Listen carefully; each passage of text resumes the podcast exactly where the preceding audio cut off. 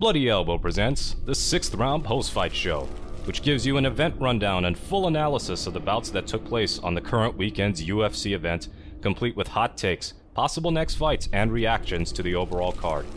Paid Bloody Elbow podcast Substack subscribers will hear bonus content if available at the end of the broadcast. Be sure to subscribe at bloodyelbow.substack.com for our newsletter and at bloodyelbowpodcast.substack.com for our podcast network. Follow us on Twitter at Bloody Elbow, Facebook at facebook.com slash bloodyelbowblog, and as always on bloodyelbow.com. Thanks for listening. Here are your Bloody Elbow fight analysts. Hey everybody, welcome back to the sixth round post-fight show with me, Zane Time, and my co-host, as always, Eddie Mercado. We're coming to you all just from the end of UFC 293 going down in Sydney, Australia. And like what the hell, man? Where do we even begin? So much so many weird things happened on this card. Um, the weirdest might have been the main event. Oh, Sean Strickland is the UFC's middleweight champion. Hey, I mean, look, I won't deny it. I went into the the fight picks, the staff picks this week. I'm like, I think we are gonna see Sean Strickland get shown up. Went on the Vivi. I'm like, I I think is he's gonna he's gonna start on the back foot. Strickland's gonna start on the front foot. No doubt about that. We know that's how these guys what they're gonna do. He's gonna he's gonna start making him think twice with feints, start busting him up with some counters, and Strickland is to start getting forced onto the back foot himself. And that just never happened. Never even came close to happening, really. Not even, no, nah, I mean, you have to credit Strickland. His defense yeah. was impregnable. It know? was. His, uh, the pressure, it was just, it was so constant, and persistent. The way he commanded the cage. I mean, he owned every minute of that fight, every I single minute. I didn't think he would have the the footwork to cut Izzy off. I mean, Izzy was able to circle as much as he wanted, really, but the thing was just it was the insistence and Adesanya.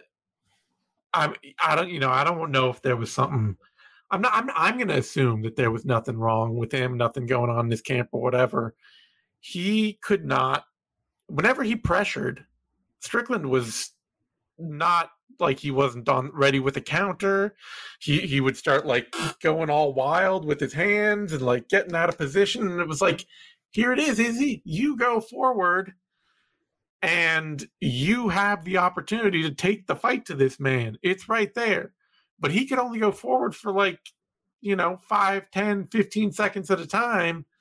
And the other four and a half minutes of the round, it was all Sean Strickland – had no qualms about marching Izzy down the entire time.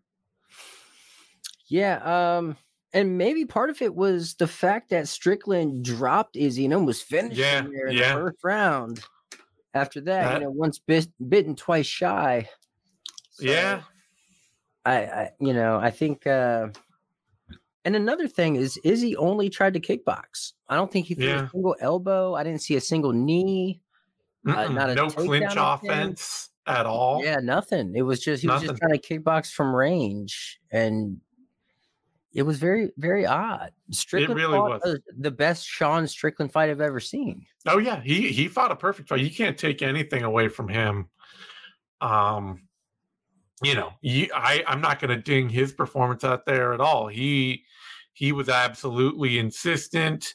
He was sharp with his hands. He was good on it. He was sharp on his defense. He was always keeping his eyes open. I mean, that's always been something Strickland's great at. You know, he might his defense has some funk to it, but he's always dialed in on what his opponent's doing. He's always watching, always ready to react, and never shying away, never, you know, never getting his head out of position to see what what his opponent's throwing at him it was a great it was a great fight from him, but it really was like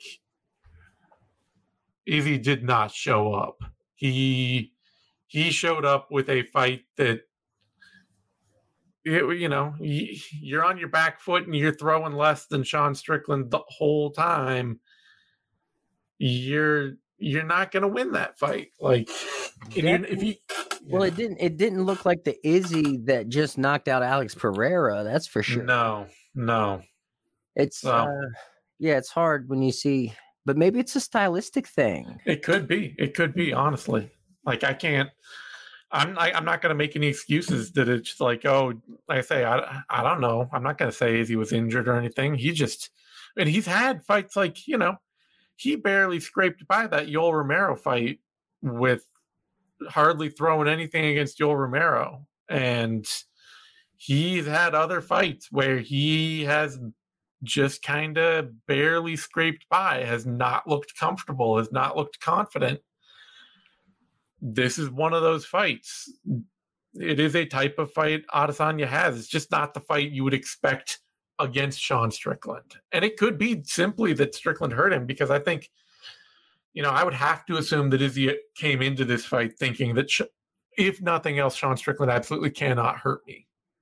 He's not, he, does, he hasn't, you know, I mean, not like yeah, something wild couldn't happen, but just that like this is not the worry I have here. It's not Alex Pereira. It's not Yoel Romero. I think Izzy thought, like most of us thought, that Strickland was going to look like he did against Pereira, and that wasn't the case. I think it's fair to say that Strickland is, is noticeably better defensively, all around, put together, more composed than when he fought Pereira. He's just not walking in crazy. And even the way he holds his hands, like it's he's more tight with everything now. He's not yeah. so reachy as he used to be. He still reaches, but they're they're a lot shorter reaches now. Yeah, he you know, I, am willing to say he he looked tighter, but it's also just yeah, Adesanya, like he kept throwing that right hand that would just get parried off like the looping right that would get parried off by Strickland's left every time, and it's just like there's no uppercut. You you jab the body like three times in the whole fight. Like you're you're just not going to anything else other than something that Strickland has shown over and over he can defend.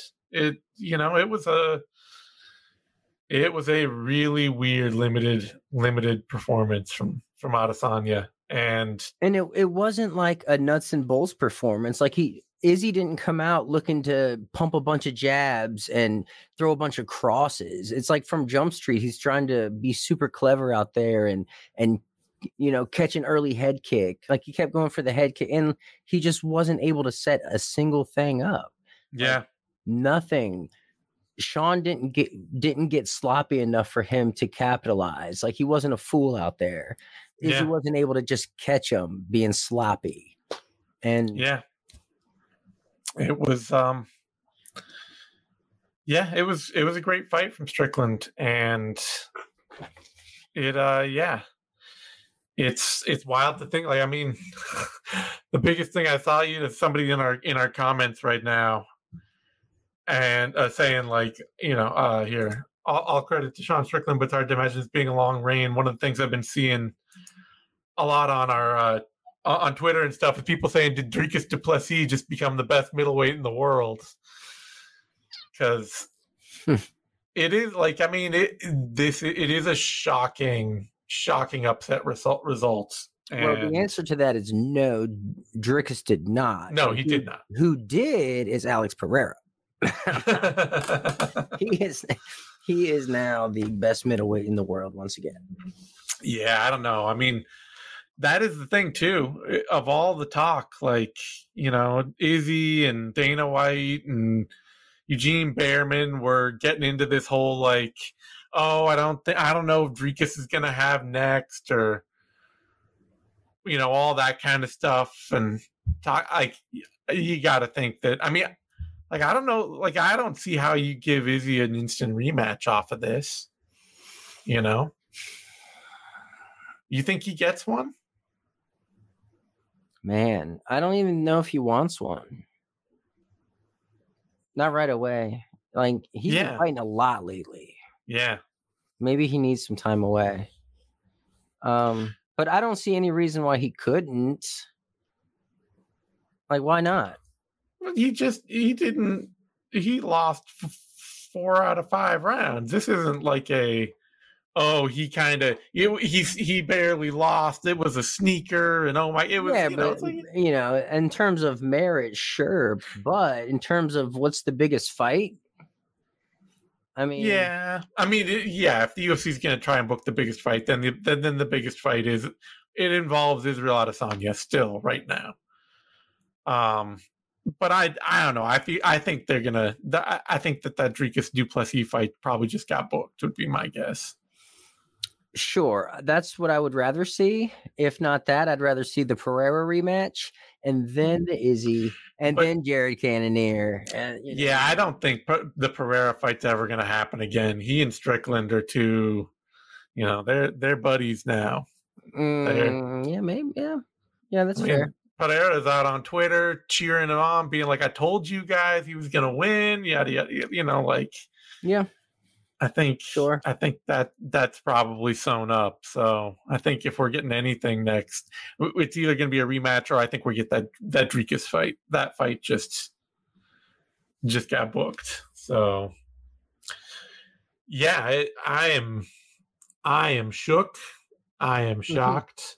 I am baffled and surprised. some some poor soul bet like two hundred and some odd thousand on Izzy mm.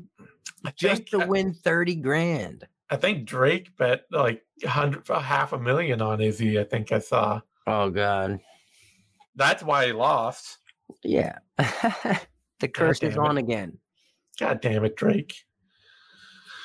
Isn't like a teenager you could hit on Oh, or something? What are you doing also, gambling we on didn't this? even mention this because what had the ending, the outcome was so crazy. This fight sucked. The, yeah, This was not a good fight. This no, it it really, it really was not. I mean, it was Strickland. Yeah, we got like we got that amazing moment in round one, which was a round he largely lost. Sure. Otherwise, he was losing that round to Adesanya before he hit that huge shot and then landed that huge flurry. Uh, and then we had like the fight that we thought we were going to get for most of this in round two, where Izzy just kind of skated away, picked him apart. And you're waiting for when does the moment that he lands something big enough where Strickland has to like start rethinking things and all that. And then after that, it just slowly, Izzy just kind of crumbled back into himself. He didn't, you know, Strickland kept his fight on him, kept pecking at him, working the jab cross. I mean, I think Laura Sanko said it best that, you know, Sean Strickland is going out and winning the middleweight title with a jab and a, and a cross, just with a one and a two, and that's it. And fundamentals. Yeah, Izzy didn't bring fundamental, and that's what I mean. I think Yeah. Izzy, in his heart, believed he was going to just set up a knockout shot yeah, like Pereira did, catch him, catch him being sloppy and kicking him in the head. But I just Sean was not as sloppy as a lot of people anticipated. yeah. And I mean, you know, maybe this is is this our like, uh, you know, our uh, Julianna Pena versus uh, Amanda Nunes moment? Fuck no. This is uh, Michael Bisping, Luke Rockhold. Just without, eh, we almost, Yeah. it was like if Sean finished in the first, that was it. But this is close enough for me. Yeah. The parallel was there. Either way, it is it is a shocking result. And you know what? I gotta say too, like I know the dude is at least very at least very performatively, maybe privately too, but at least a very big performative asshole. But you do kind of just a little bit love to see it for Sean Strickland. Like he was so mm-hmm. absolutely overwhelmed by the like the awe of that moment and the gratitude and like for a dude who came from what he came from all credit to him man like Oh, it's a it's a it's an amazing story. Like what an amazing story. yeah You know? The motorcycle accident, the whole nine. yeah Like, and i mean he's- just He's missing part of his knee. and, and two for a dude who not only came for that but like you know jumped into mma real young with some real basic MMA training where it's not like Sean Strickland was like, you know, he came up through the ranks as this like oh, you know, he was an amazing wrestler though despite his hard life or oh, he was he was a gold gloves boxer or something or a great kickboxer and he really, you know, excelled in another sport and jumped over to MMA. And yeah, he had a hard luck life, but you know, it's not Charles Oliveira, where Charles Oliveira came from nothing. But you're like, man, this dude is a BJJ monster. Mm-hmm. Even even in his bad days, mm-hmm. even even in his worst fights, he was always a beast. This is like Strickland came up as a grinder as a, a, dude that most it's a Rocky people, story. Yeah, most people were like, "Yes, guys, you know, he's a little bit better than a journeyman because he's so tough and he's so dogged, and he's making it to the UFC." And we were all like, "Oh my god, he climbed into the top fifteen, kind of top ten. That's you know, like that's impressive." And for him to become champ, like it that is damned impressive. It's really a testament to the just the benefits of sparring. I hate to say yeah, it. Yeah, yeah. Getting getting that kind of just live action. Dude spars hard all the time. And you can tell like he is that's what shows up in a fight like that is that like he is so used to getting hard rounds in all the time that there's no point in a fight like that where he's going to be like ah you know what I've had enough, you know. So yeah, oh yeah, he's he's not going to take a backward step. No, he just comes forward, and if you can't get respect or knock him out, yeah, you won't have a long night. So, damn, a hell of a, a hell of a win for Sean Strickland. Be a wild ride with that belt, I tell you. I mean, warm warm warm up the servers because it's gonna be wild interviews for the next year, the next five years. Because you know, once you become you, you once you become UFC champ, like we're never gonna stop hearing from this dude. You know. Oh, he's he's made history. He's in the yeah. history books now. Yeah. You know, he's he's done it. He's cemented his legacy. He's got a legacy now. Yep. John Strickland legacy. Yeah. We're, we're talking about and it's not even just a Subaru legacy he might be a future Hall of Famer. you know what I mean? We don't know. He's oh man, Silva's record. All right, I I don't know. I I'm still recovering. Yeah, definitely mm. a big shock. Big shock. All right, Let, let's jump over to the co-main, which was the least shocking thing I gotta say. Alexander Volkov, Tai Tuivasa Nah, you can't say least shocking. Come on now. I mean, Dude, I was Volkov hit a Ezekiel choke. Okay, he hit an Ezekiel. That was that was surprising. That's insane. Yeah, that was surprising. Shout out to the boa constrictor. Yeah. Um but it was such a like setup fight from the look of it. It's just like, man, Tai Tuivasa, like Volkov is so tough to put away, so ridiculously durable. And Tai Tuivasa is one of those fighters where you're like, here's insane violence for 30 seconds. Here are all the wheels falling off at high speed with a car that is going 90 down the highway. You know, he you can't you can't be as self-destructive as Tai Tuivasa is against somebody like Volkov, who is just never going to go away. And is really well put together. Yeah, really well put together. But it was a great fight. It was. It fun. was. It was a lot of fun. Yeah, he tried. Yeah, he he had that low kick. That was really nice to see him lean on that because it was otherwise the big problem. The big thing that stuck out to me, which I don't know if it had really stuck out to me as much in other previous fights before this one, was how much Tai Tuivasa's game takes place nose to nose. Like with somebody so much taller than him who fights long like Volkov does, like Tuivasa could get in the pocket against Volkov and he was still short arming hooks because his striking style is so like we are right here together throwing those pun- those short punches. And Volkov it was just like there is so much punishment you have to get through to get that close to Volkov. Mm-hmm. He landed one big right hook at one point, and he had to like stumble on one leg and turn and like miss two shots to land that one shot. And it's just like, how can you do? You can't do that over and over again to land one right hand. Every other time, you're getting tuned up all the way in. Yeah, that's exhausting. At heavyweight, Yeah. that's exhausting.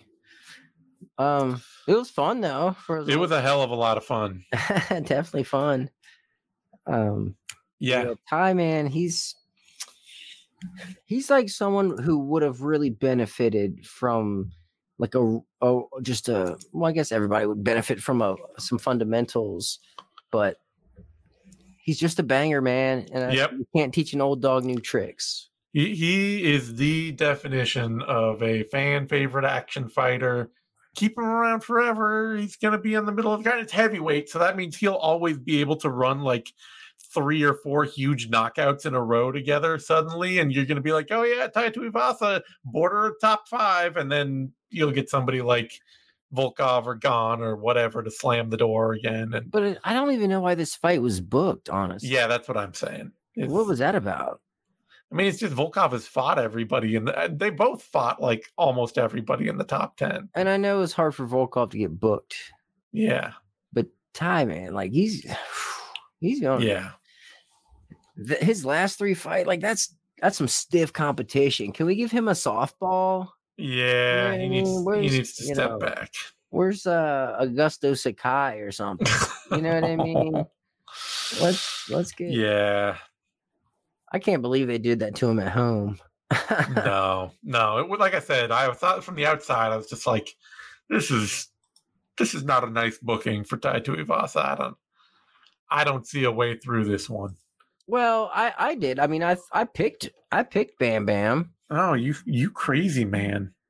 Well, I just I figured that the chaos was going to be enough for Volkov to get caught. I thought he was going to catch him. No, Tom Aspinall got the club and sub. You, we got Derrick Lewis had to go through basically 15 minutes of getting absolutely tuned up to land one shot. And Minakov TKO'd him in a very like early call TKO back in Bellator, where it's like, okay, he was still moving and still fine. He was trapped, but you know, still conscious TKO. And otherwise, Volkov is just he's taken a hell of a beating from all sorts of fighters, you know? Yeah, but this was like the first banger since Derrick Lewis that he really fought. Like he wasn't fighting guys who just bang. I You mean, know I mean? okay, but Jer- Jairzinho Rozenstruik hits hard. Yeah, sure. He's not a. They all hit hard, Zane. I What are you know. talking about? He's not a But- banger. He's not okay. I'm just saying he, Volkov's chin is legit. Like Sure, that dude. sure. Yes, hundred percent legit. But this is heavyweight, and Tai Yeah. Tuivasa throws everything into every does. strike. He Yeah. does. Um, I, I I applaud your bravery. It was a bold pick. Hey, Nothing ventured, nothing gained. That's right. That's right. but how about that Ezekiel choke from That was beautiful, and and the and the fact that he learned it from Alexei Oleinik, Right. that's even better. That like, you know, he's like twenty years ago. Alexei Oleinik taught me this choke. I'm using it here today. Still gonna work. Like these these heavyweights don't know how to. The worst thing is that it had to happen right as DC is like, no, you can tell that Tai Tuivasa's grappling game has improved a little, and you know he's like, you know, he's been working and he's he's doing. But it's like, uh, man, he is getting he is getting swamped on the mats. The- he You might doing some some correct things. He was fighting the hips, but I, I he didn't respect the choke at all. He didn't believe in it. yeah. You know. He didn't know. It was it was it was the, the continuum of heavyweight grappling where it's like, yeah, okay, it's improved a little, but that is not the point to be making right now because this man is about to get to lose this fight very badly by getting out grappled. Mm-hmm. Yeah, I don't think Yeah. I've ever seen a no-gi Ezekiel choke outside of the heavyweight division No, no, no. It's Like like it only I- anywhere. It is definitely a, a it is definitely a move that only exists above a certain BMI. Right. Like that's the qualifier for the Ezekiel for the Nogi Ezekiel. All right. Uh that speaking of which, oh, well, that, actually that brings us to a flyweight bout. Manel Kape, Felipe dos Santos, and this is this is a lesson fight for why if you've got the ranking, you don't take the unranked fights. You just don't do it. Don't fight that new guy that nobody knows or cares about. I mean, Manel Kape still won, but this was a brutal, brutal fight to for to, to get. I mean, he okay. Two people gave it a 29-28. They gave Dos Santos around. It's a little charitable in my book, but sure. Even winning like a 30-27 across all rounds, this is just a brutal fight. And Dos Santos, like that, that is a young man's durability, you know? Oh, I mean, uh, a young man's exuberance to just yeah. Like, fuck it. I'm new here, but I don't care. I'm a shootbox guy. I'm gonna come in and just throw. And he answered the call. Respect yeah. him. He showed up. Oh no, he showed up. Did not shy away at all. Um, and I think Kape just, you know, he was supposed to fight Kai Kara-France, so he wasn't about to pull out and not get a paycheck. So no, kind of got to take what you, what they offer you. He's he's missed like five of his last six fights or something due yeah, to you got various injury problems, drug testing problems. But to your to your point, um, that was the hardest 30 27 I've ever seen. Yeah, right. Not Just an easy fight at all. Credit to Dos Santos because he hung tough and everything. And what he did is, I think, what you got to do in that position, if you've got the kind of durability that he he obviously has with him. I mean, obviously, defense is the real thing you should do in that position. But you know, if you if you don't have the defense, you're young, you're inexperienced, you're going in there, you're just used to bulldozing people. If he made sure he was every time he could be, he tried to be last, and that's you know, like that's what you got to do is, yeah, you've got Kape dipping in there and throwing like two huge shots on you.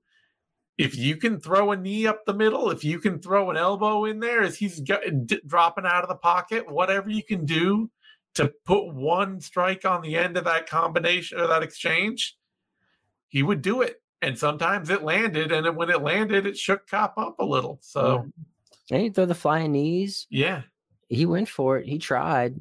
Yeah. He was uh just facing, you know, a world class elite top of the food chain fighter. Yeah. great, great. I mean, as long as his durability shows up, keeps showing up like that, and assuming that over time some defense comes with it, you know, uh, that's that's a bright future for a kid to see somebody going three rounds like that, and then at the end of it, still like throwing down, climbing the cage, yelling, being pumped up, not being defeated at all. Like you don't want to see your young fighters get thrown way into the deep end before they can swim. But if they're gonna, you want to see them come out with all their confidence intact, you know? Oh yeah, uh, absolutely. That's a, that's an excellent point. You know, definitely didn't seem discouraged at all, and he, yeah. I think he earned everybody's respect. You know, yeah. everyone's like that was a top 15 performance out of him in yeah. your UFC debut. You're 22 years old. Yeah, he's like got a record of like seven and 0, 6 and 0 or something. That's that's uh and that's the thing. If you're gonna lose early, lose to the elite. Yeah, yeah. Nobody's gonna look at that loss and be like, oh well, he lost to Manel Kape. You know, you're gonna be like, ah, yeah, no, he put on a hell of a good fight, and you know, five years yeah. from now, where's he at? It's you know? like you know how you know people will say how a fight ages well. Well, this one was just yeah. born well. This yeah. fight was just yeah. born well. Like what a what an excellent entry. Like you get your foot, and it's all because I think he had a contender series fight, and that got canceled yeah. for some reason, and so that's how he got the call up. It's like man, yeah. Right? that's why too. I feel like I, I I'll keep saying don't you use the contenders series for guys like like Chepe Mariscal, veterans who had, don't have a pretty record but really could use a shot at the show. you know, who've put in their time and you're like, oh, you're 30 and you're like 16 and 8 but now everything's clicking and here's your chance to, to, to show it up for like a prospect like this just just sign him you know you don't Yeah. need to you don't need to be putting this kid through contender series But if it, it'll boost your contender series ratings a little bit. yeah as yeah well, no i get why they do it but But I, I think the contender series is also an excellent platform for guys who are top prospects, but um, come from a different discipline, like Bo Nickal. Right, Sure, you don't want to sure. just throw him into the UFC. So send Yeah. him through a couple contender series fights. I think it's also a good it is a good stage for that where you've got somebody who you need you want to see them get you know even if you're just setting them up with fights they should win you want to set them up for two or three fights at a and just to like see what their skills are see how see how they can fight whatever Speaking of contender series, Sean O'Malley's the champion of the bantamweight division in the UFC. i know i know I, I am happy for him. I picked him to win. I'm excited. Great. So during this UFC 293 broadcast, they pan to the crowd, and Aljo's in attendance. Aljamain Sterling, he holds up his cell phone with a note written on it that said, Sean, rematch question mark? Cringe, super cringe, right? M- minutes, hours go by. Sean O'Malley gets on Twitter and posts a picture with his cell phone, and he wrote on the screen, "No," and he's just smiling. Oh, yeah. Okay. We also do have somebody in the comments mentioning we're not going to talk about Kape's legendary charm, but yeah, no, Oh, this yeah. was. Uh, Oh, what happened, Zane? Um, look, a couple of fighters, Manel Kape, uh, Charlie Radke. I don't know. Did like Sean Strickland? Sean was so nice and so composed for his post fight speech. Really respectful. He was. I feel like people just saw him on the card and they're like, man, I'm going to go for it. Tonight's the night. Uh, we'll go for what, Zane? Go, go for saying some very homophobic slurs that I will not be repeating. I think that, you know, I, I think Manel Kape still wants to fight Kai Kara France, though. I get the feeling that's that's still a fight that he's interested in. Yeah, I think he's legitimately upset with him for pulling out. He threw a can, Yeah. a can of soda, or Yeah, no, he, he for and, and uh, like Cara France got a concussion. What's he supposed to do? I, you Yeah. know, Kape. I got to say, every time, every time he talks outside of the cage, he kind of comes off like an idiot. But Well, he's fighting. yeah, you know, this is No. I, I like. I am not going to be the the the personality and like, oh, I I need to love your personality to enjoy you as a fighter. I got. I'm excited enough by the the work Kape does in the cage, and my my mantra has become mostly: if you're not an active criminal, I just don't care that much. yeah. I mean, you gotta sometimes separate the art from the artist. You know, Uh, you in, MMA, art that they make, but not necessarily the artist themselves. That's fine. You gotta, yeah, you gotta have some. There's there's a serious divide to have in this sport, unfortunately. But that aside, I'm not going to spend all my night talking about that. I am going to talk about Justin Tafa, Austen Lane, though, Yeah. because you know Lane got a chance to reach out and poke the eyes of God in that fight. You know, Happened again in this one. right? Right off the Dude, bat. just this is Was this he, is he was train was he training with Jon Jones for this or something? I mean, this is why this is the bad part of contender series is that like you just go out and when you sign these eh, to to to take a term from me when you sign these these fucking bobos like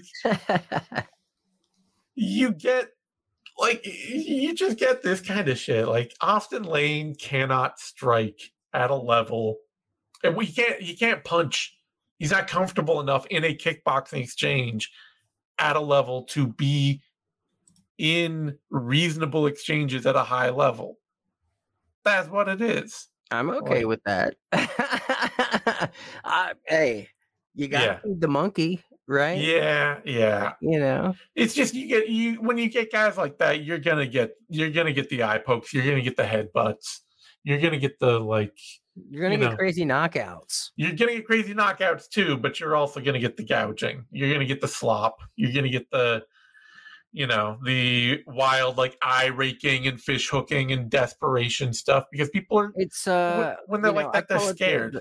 I call it like spastic white belt syndrome. yeah, yeah, yeah.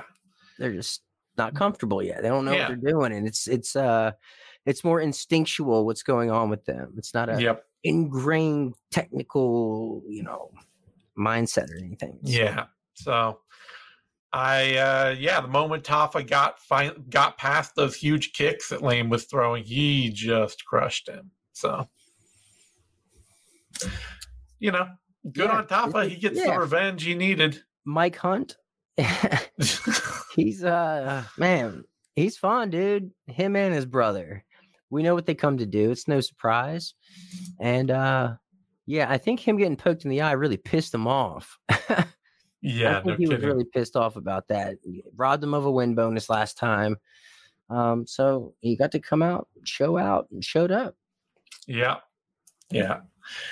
Good performance. Um doesn't really set Top up for anything special. He's still just kind of a guy mucking around in the bottom half of the heavyweight division, but it's good to see him get get a win off of that bad eye poke off last time. And at least every time he does win, it's a it's a thrill. So stick him in there with you know for another fun fight. Somebody like Martin Buday or uh, Karl Williams or something like that. You know, see what he can make happen. Yeah, anybody, Anybody, pretty. anyone, any one of those heavyweights you were just talking about that are all Yeah. spasticky and white beltish. Yeah. All right. So that brings us to a light heavyweight bout. And this was very much a fighting for your job fight. Tyson Pedro, Anton Turkalj, The pleasure man. the like was saying on the vivisection, it's they, they call him the pleasure man because he doesn't know how to bring pain. Like there's, there's nothing that man does well enough or violent enough to be a hurtful fighter. He- It's the only pleasure, man. You know, like if Yeah. Tyson Pedro had won, had lost this fight, that would have been so sad. Sure, sure. Um, I thought his trash talk was kind of okay. Yeah, It- he it could was bring fu- some. He can bring some verbal, pa- some verbal pain. Yeah, some fe- some hurt feelings. you know. Yeah, Yeah, he'll hurt some feelings. He'll be a meanie. yeah. No, um, but honestly, uh, Pedro, you know, he was very patient. He picked his shots, saw his openings. Um, when he had Anton hurt, he didn't go wild. He Yeah. backed up, waited for his openings again, took them, and then put on, in my opinion, the very best post-fight celebration I've ever seen in my entire life. With that samurai, you you do the swipe, you clean the blood off the sword, and you put it away. Fucking epic. That was fucking epic. And then you bow, like epic. yeah. That was that was rock solid. Super fun. I love seeing Tyson, Tyson Pedro when he's clearly got the athleticism. He's got some fun skills. It's just been a problem for him finding the confidence. I hope that the city kickboxing is starting to click with him because you know I I think his his striking needed a big retuning, and it's starting to look a little bit more like he's finally getting it. Mm-hmm. and uh, it would be great to see him be the prospect he looked like when he first got to the UFC. And you're like, oh, this dude's like, you know, six foot three, six foot four, fast, just got like power and speed and Fucked some, up Paul Craig on the ground. yeah, some serious grappling chops. And it could all be there. And then he got thrown way in above his his skill level, started getting clipped up, started getting knocked out, started getting finished, and his confidence just he got hurt a bunch too. And it just all took its toll. So I'm I'm happy to see him get this win and you know take another step up this time. Fight somebody like Nicholas Negumereanu. I don't know. Mm, Somebody, you know, slow down, slow down. I mean, You're like his striking is finally coming around just a little bit. Throw him in there with uh, Mar- Well- Nick Maragano. Nick well, Mariano's not even top fifteen. He's just a, you know, like how how far how how shallow do we want to keep Pedro out here? Get him out there with a grappler. Let's, you know what I mean? All right. Well, this was him with the grappler. So, Well, yeah, let's keep that going. All right. For his all sake, right. so he has time to mature in the stand up. He's Or not. I don't this- really care. I know. The man's 31 and he's been doing this for a decade. It it all has to be, you know, has to be hard sometimes. You know, like at some point we got to assume he's where he should be. Maybe not now, but anyway. All right. That that brings us to another light heavyweight bout and a dude who's looking really quite solid, honestly. Carlos Ulberg, Daun Jung, and uh, this was this was I think the th- this was a good performance from Ulberg. It wasn't great. He Jung did I think Jung the the booth was giving him crap for it, but I think he fought a pretty smart fight, which is to make Ulberg come to him a lot. He really stuck to his low kicks, stuck to his jab, kept pulling back, put mm-hmm. Ulberg on the front foot, you know, try and get the counter striker off of his game. It's still, he got blitzed and knocked on his ass in the first round. So it wasn't a perfect plan, clearly. But it kept him in a fight where, you know, like everybody else was waiting for Da Un Jung to just overextend, reaching in and get clubbed with a counter. And that didn't happen. So it pulled Ulberg into some different, deeper water. And the great thing to see from Ulberg was he didn't get that tired.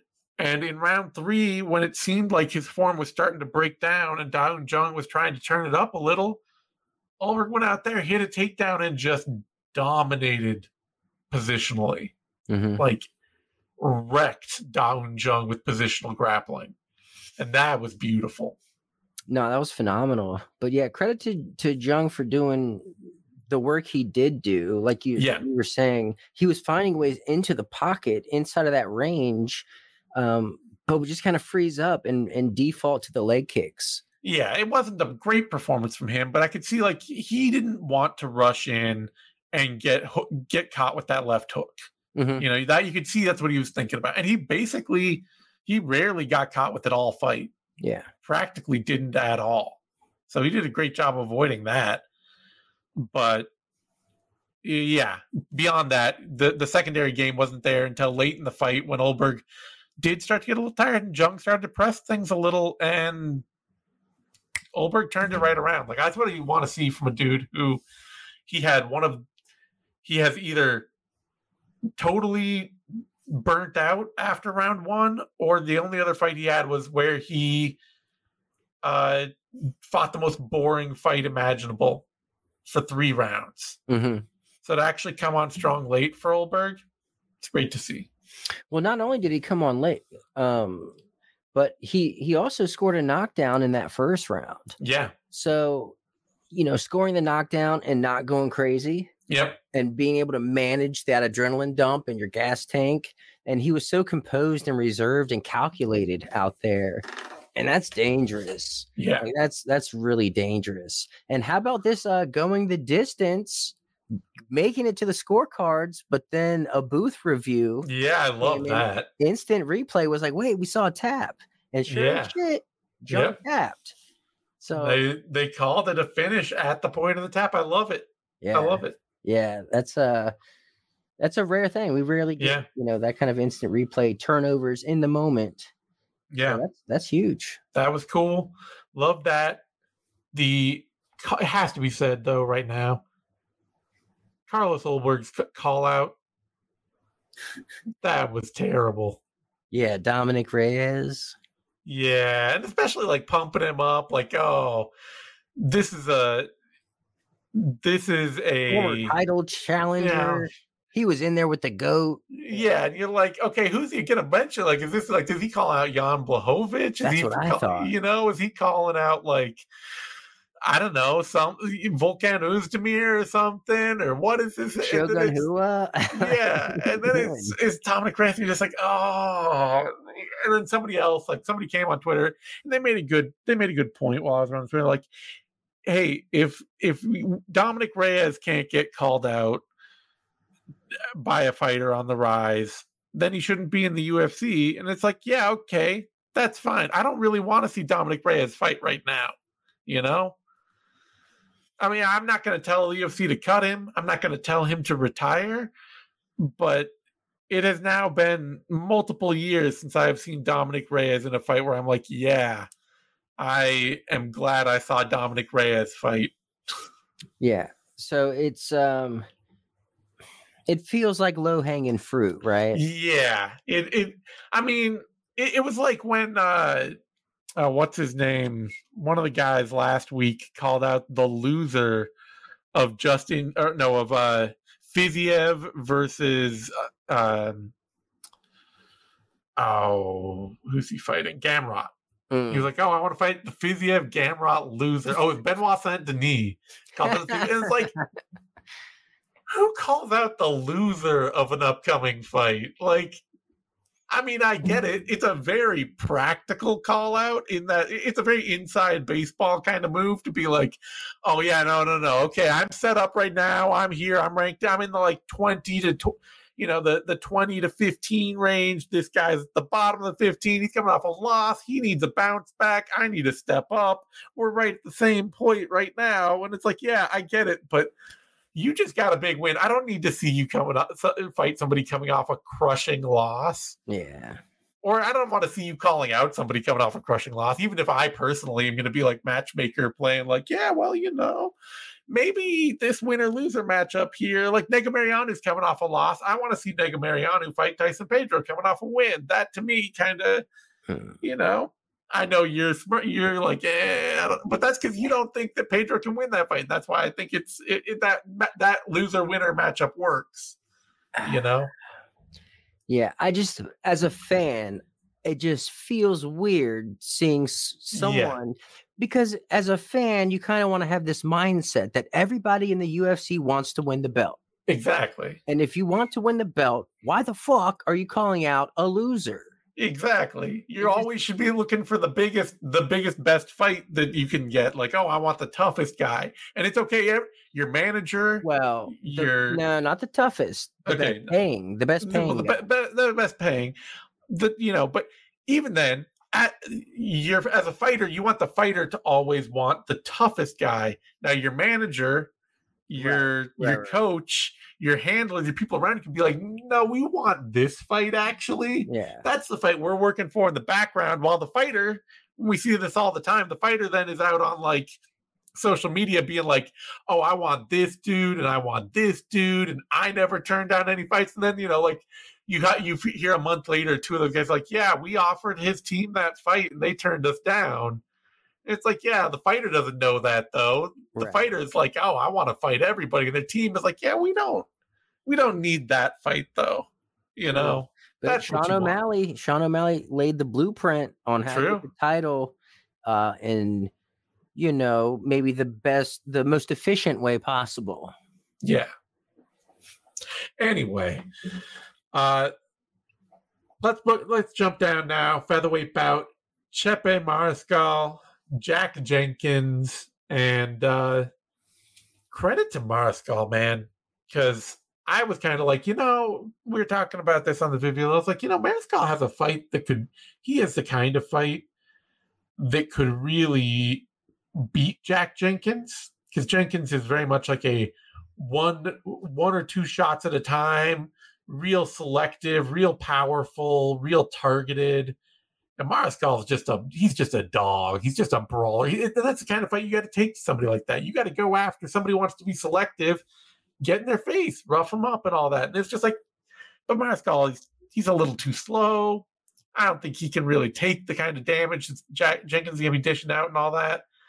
But credit to Mariscal because what he realized, and I think was great, is that Jenkins being so selective meant that being in the clinch with him that was a place where Jenkins was still going to be searching for that one perfect shot. and Mariscal could just be trying all sorts of stuff. Mm, those knees to the leg were just Yeah, adding up. They were they were hurting me. yeah, You know, it was a, a very smart adjustment he made between the first and second round, and uh, hitting that wizard kick and and breaking Jenkins's arm because Jenkins posted. Wow.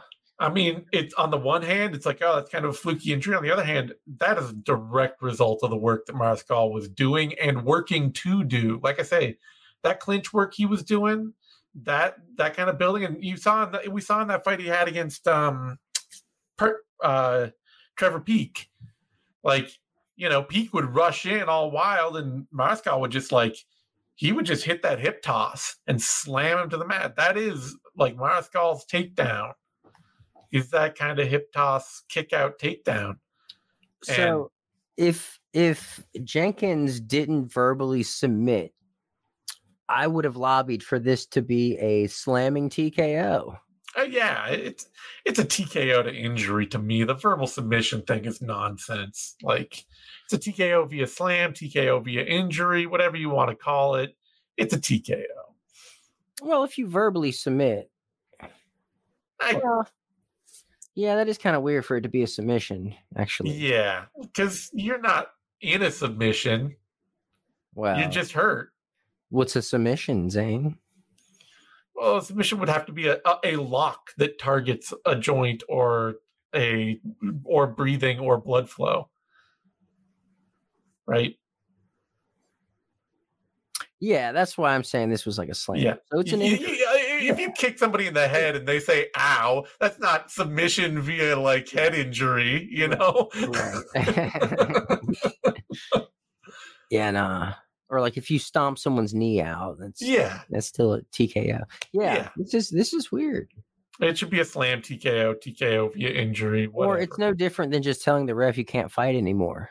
yeah. At which point it's an injury TKO. Yeah. Like the, the the verbal submission thing is bullshit. Like, I wonder if it was like uh there was too much money on the books for for uh Chepe by TKO. That's They right. Had to, they had to lock it in as a submission. That's right. Somebody was in Buffer's ear. Even the, the official card said TKO, and somebody's in Buffer's ear, like, no, no, no. I, I, you know, we've got a hundred thousand dollars in bets on Mariscal via TKO. But like winner by verbal submission. even, even uh, Wiki right now has the result as a TKO via arm injury. But uh all right. Yeah, great result for Mariscal, honestly. A great, Great fight from him. It's, it's a great reminder that anything can happen in this. Oh, yeah. sport. Excellent reminder. I mean, I hate to see it happen to like I Sure. hope Jenkins is okay. Um, but the reminder that it doesn't it you could be the better fighter out there. You can you, you know, it doesn't matter. Yeah. Freak shit happens. You post wrong, boom, you're done.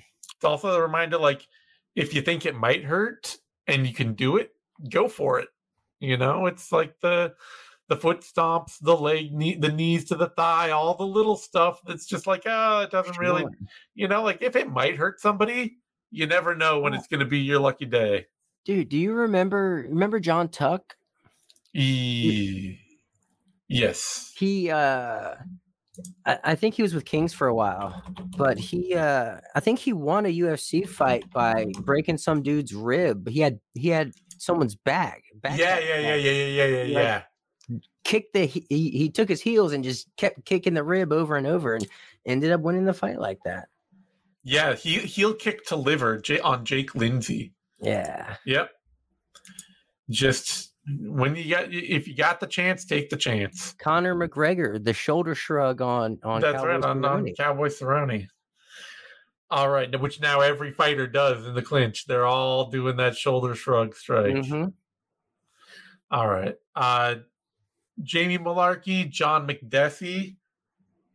Also, I got so I got a crow about this one. I feel good about this, even though the I, I I scored it for Makdessi. I'm, I'm assuming you did too. Okay. But I told Connor on the because he was like Makdessi's gonna win. He, he was like, I'm picking Makdessi. I'm Mc, Makdessi's gonna win. I'm like, you know what? think a couple of years ago this would be a really bad matchup for Mullarkey. I would pick Makdessi too, but I think Mullarkey is going to win a fight that Makdessi should have won. Like I think Makdessi's just going to get robbed. Right. Like Mullarkey is going to squeak out a very this narrow fight. not a robbery, though.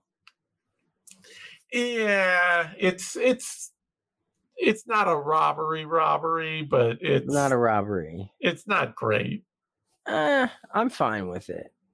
I'm fine with it. This the the first round was pretty close. Sure. The second round was all Mullarkey the second until the round- knockdown. Yeah, that's the the the the kicker. So you know, I can see I can make an argument on either side. Third Yeah. round was super scrappy. Um, yeah. you kind of have to edge Makdessi a little bit, maybe. Yeah. kind of I think- a little more. I think at the end of the round, I think the biggest problem is that judges still don't score counter punching well enough. That you got Makdessi at the end of that round, like he's got, you know, he's hitting these kicks and he's sliding back after he hits the kicks, and then when Mullarkey is coming forward and swinging, Makdessi is right there popping these tight counters in there, and I think judges still just don't score counter punching well enough. So, I, well, you know what? Maybe I can I can check. Let me see. I mean, there could be a little home cooking going on as well. Like I'm not going to say there isn't, um, but it was definitely it was a really close fight that could have gone either way. Oh, that's right. It's in. Let me see. Oh, oh yeah. Here we got the scorecards. We have the scorecards for this. Uh, one judge gave Mullarkey one and three. Another gave Mullarkey one and two, and then another gave Mullarkey one and three. So the two judges giving Mullarkey round three, which is like I say, I think they're just not scoring the counter punching in that round well enough. That that Yeah. decided the fight ultimately. Yeah, maybe, Uh, or they're just like, hey, it's it's so close. I don't want to, to hear a bunch of boos. We're gonna just give the. I hope they're never doing that, but they You know that I shit hope- happens, Zane. I know. I know it has because happens. Makdessi he outstruck Mullarkey in that round three like forty to thirty. So you know it was visually it shouldn't have been that close. Oh, the third round. Yeah, I mean, not only that, but that was when that was when Makdessi hit that spinning back fist that busted Yeah. Mullarkey's nose open. which is Yeah, yeah. damage, which was It the is. most damage in that round. yeah. I I don't. I I think I think that that I, think Makdessi got a little robbed. Two and three for Makdessi. Yeah, Yeah, I get it. Scrappy round. You know, scrappy round, but. That it, it- for me, round three is especially egregious to try to score from Mullarkey. I for me, I. I I was even shocked that Mullarkey was fighting after just getting knocked out three months ago. yeah, there is that. That was kind of weird. That is a little wild. All right. Uh, that brings us to a lightweight bout. Nasrat Haqparast, Landon Quinones. And this has to be. This is such a weird performance fight for Haqparast. I don't even really know what to say about it. Because, like, Quinones goes out there, starts busting his leg all up to the point that not Haqparast has to switch stances and then from orthodox, the whole rest of the fight, clearly not a comfortable stance for Haqparast. But from orthodox, he proceeds to box Quinones up all the rest of the time. And the big reason was that because he wasn't comfortable in orthodox, he actually had to change speeds. So that suddenly his left hand is power, his right hand, you know, it's not his power hand. So he's like pawing with that little short shots and then hitting a big left hook or he's trying to jab with his left hand. He's not used to doing that. So it's like palm with it a little bit and just kind of slapping and like not going fast and then changing things up with the power shot whenever he gets comfortable enough deep in a combination.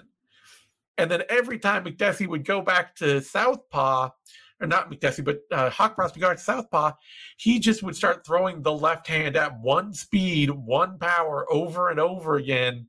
And it wouldn't land half as well. It didn't do half as well as when he was fighting out of the orthodox stance against Quinones. It was just a really weird fight. Well, it, it was also his coaches were having him enter his usual way and then switch stance Yeah. to to throw. Yeah. And and just that that have that that one entry coming at you and having it switch yeah. that alone just the the change there is is a big ass input everything changes and you're like oh shit and then you got the strikes coming from a different angle i mean it's it's uh it is it shows how world class nasrat is It was it was a very solid veteran tough it out performance of like, oh my game got fucked. yeah I gotta find something else. And he, he did what he had to do very very gritty performance and yeah, I love when when guys can make those adjustments on the fly. Like, hey, this shit Yeah. is not working. I'm compromised. What can I do? Okay, I have Yep. other options. I have a, a deep well to pull from. And uh that was fantastic. And I gotta Yep. say that that second round, holy shit. That second round was phenomenal. That was a It really nasty was. second round. Yep. Great fun fight. Fun fight from Hawk Haqparast. Still, you know, he- I hope he takes something away from this because when he can change his speed up a little bit, he is a much more interesting, dangerous puncher than when he's just going out there in Southpaw throwing one twos over and over at one speed and one tempo. Like this fight, he offered so much more variation than he usually does. And when he did that, like he had Quinones all befuddled in a Mhm. way that Quinones was not when it was just Haqparast in Southpaw. Quinones is is inexperienced too. He is. He is. So that, that was probably a big mind fuck for him. yeah. especially when you had so much success just for Yeah. to, to immediately adjust to it and have an answer in real time that's Yeah. got to be deflating he kept looking at the clock like halfway through the round too it's like fuck we're still fighting man and another thing that i don't I, this is an x factor but uh Nasrat his second home is morocco and they just had that Yeah. Yeah. massive earthquake so that i mean i'm not i don't know if it played a factor but that's got to be weighing on Certainly him was it was probably a big factor in the like I cannot lose to some kid right now just because he kicked my leg a bunch. Like I gotta find another way to win. Badr Hari didn't even fight. Yeah, yeah. So So yeah, crazy fight, fun fight, great performance from Haqparast. Uh, and for Quinones, he showed up, he fought well, tough out. You know, hmm it's uh, a lot of tough debuts on this card. Yeah, yeah. All right, that brings us to welterweight bout: Charlie Radke, Mike Mathetha, Mike Diamond, Blood Diamond. man, Mathetha, that's tough. Yeah, That's tough to say. I don't know why. Mathetha. It's, it sounds incomplete, maybe. the list for me makes it real easy. So you know, yeah, yeah. Blood But, uh, Diamond sounds weird too. I don't. I feel weird saying that. Mike Diamond, No, Blood Diamond. oh, Blood Diamond, because he goes by Mike Diamond actually now mostly. Uh, okay. He, he lost the blood, but everybody still calls him Blood Diamond because that was like the weird, cool thing. Mike Diamond is not nearly as weird and cool. It's just more like, No, Mike Diamond sounds like a greasy car salesman or something. yeah, Or he yeah, got like the the leather jacket with the chains for sale. yeah, yeah. Links. Um, But uh sticky, ugly this fight, fight. pissed me off. This fight pissed me the fuck off. This whole fight, everything about it from start to finish, I just did not like it. I didn't like anything about this fight. I felt like um the commentary team were just sucking the diamond dick a little too hard. They weren't. They weren't. They were just shitting. The um, they were shitting on Charles the whole time. I'll be honest. They're like, "Huh, what are you doing? You had success with your hands. You should separate and give this kickboxer his only chance to win." It, the narrative they were spitting out was ridiculous, and I felt like the machine was against them. Like Blood Diamond got away with so many fouls, fence grabs, ball shots. oh, he's he's terrible. I mean, it was eh, that's that spastic white belt uh, Yeah. shit that we were talking about earlier. And it was just an ugly fight. And he did what he had to do to get the win. And then he gets on the mic and he's an asshole. And Yeah. everything about this fight was trash. It really was. Because to me too, you, I gotta say, like, but that's you know, Diamond, Mike Diamond, Blood Diamond, his game sucks, and Radke did not do anything to make it look sucky. You know, you, we can we can say the commentary was getting on it, getting on him too much for like trying to grapple and all that, but it was not like it was not functional wrestling that he was getting done.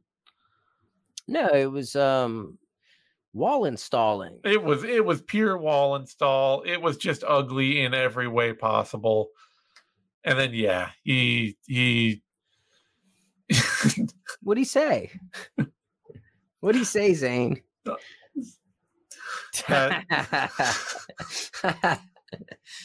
oh shit. Yeah, no. He yeah, then Radke getting out there and calling all the audience a bunch of you know get, getting into the the the slurs and all that it's just like man just and then of course too like the weirdest thing is to to me the weirdest thing is to then go out and issue the like two paragraph apology right afterward uh, did he yeah it's just like what is this bullshit man you said that with your whole chest in the moment there was not a bit of you that was like oh, I don't know, maybe I should say this, maybe I shouldn't. You were screaming it at people.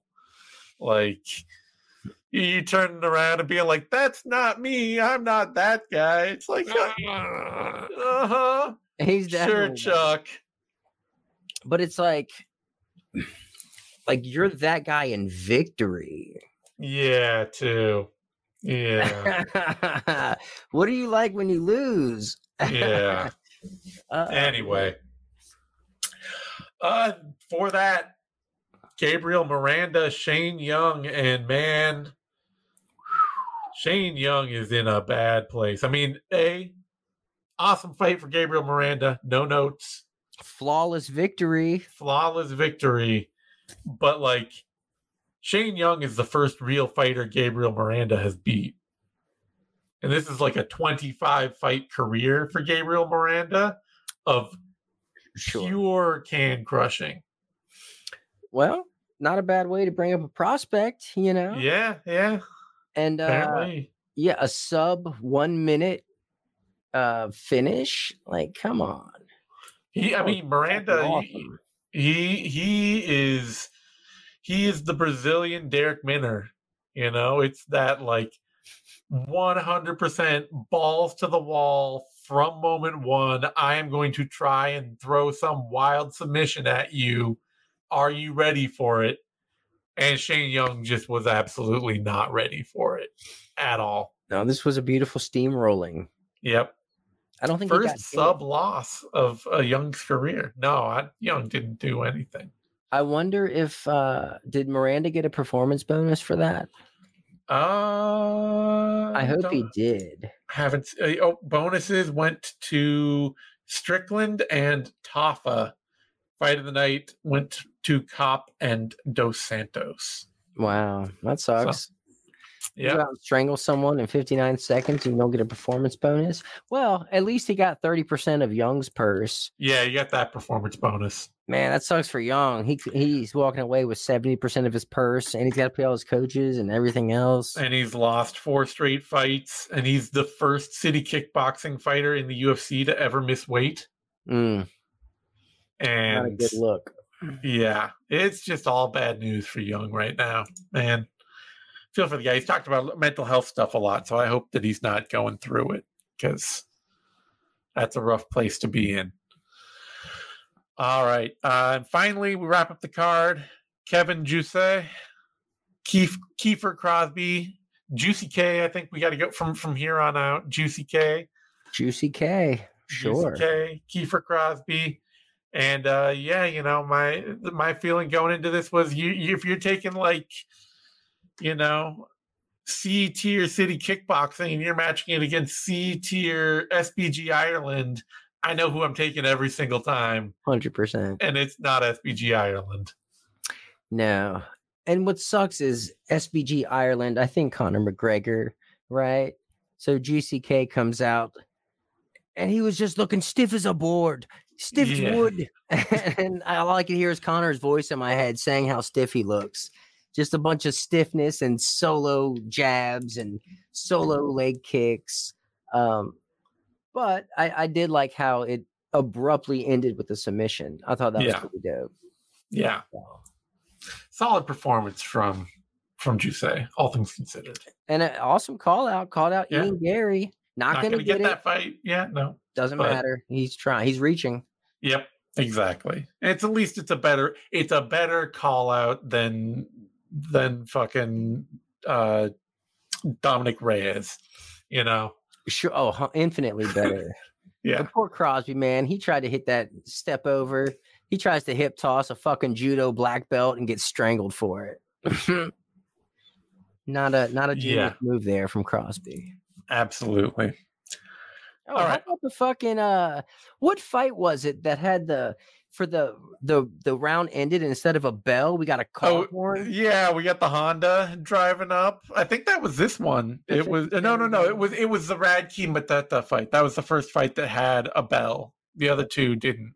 So Yeah. Yeah, they had the like the the like bicycle like the kind of like the clown the clown horn. yeah Did you uh what fight during the Mullarkey fight? Did you get the blue screen of death on your stream? yeah yeah Yeah, me too. What was that about? technical difficulty. Tony Ferguson tripped over a cord backstage. Ah, that son of a bitch. Yeah. All right.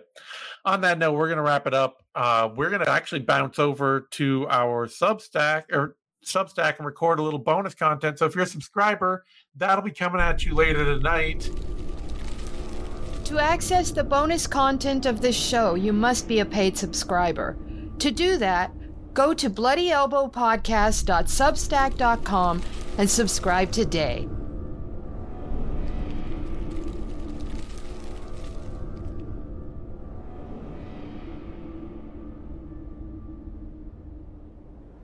Thank you for tuning in to this Bloody Elbow podcast production. Subscribe at bloodyelbowpodcast.substack.com. Give us your email and receive notifications when your favorite shows drop straight into your inbox. We're also found on a wide variety of podcast outlets.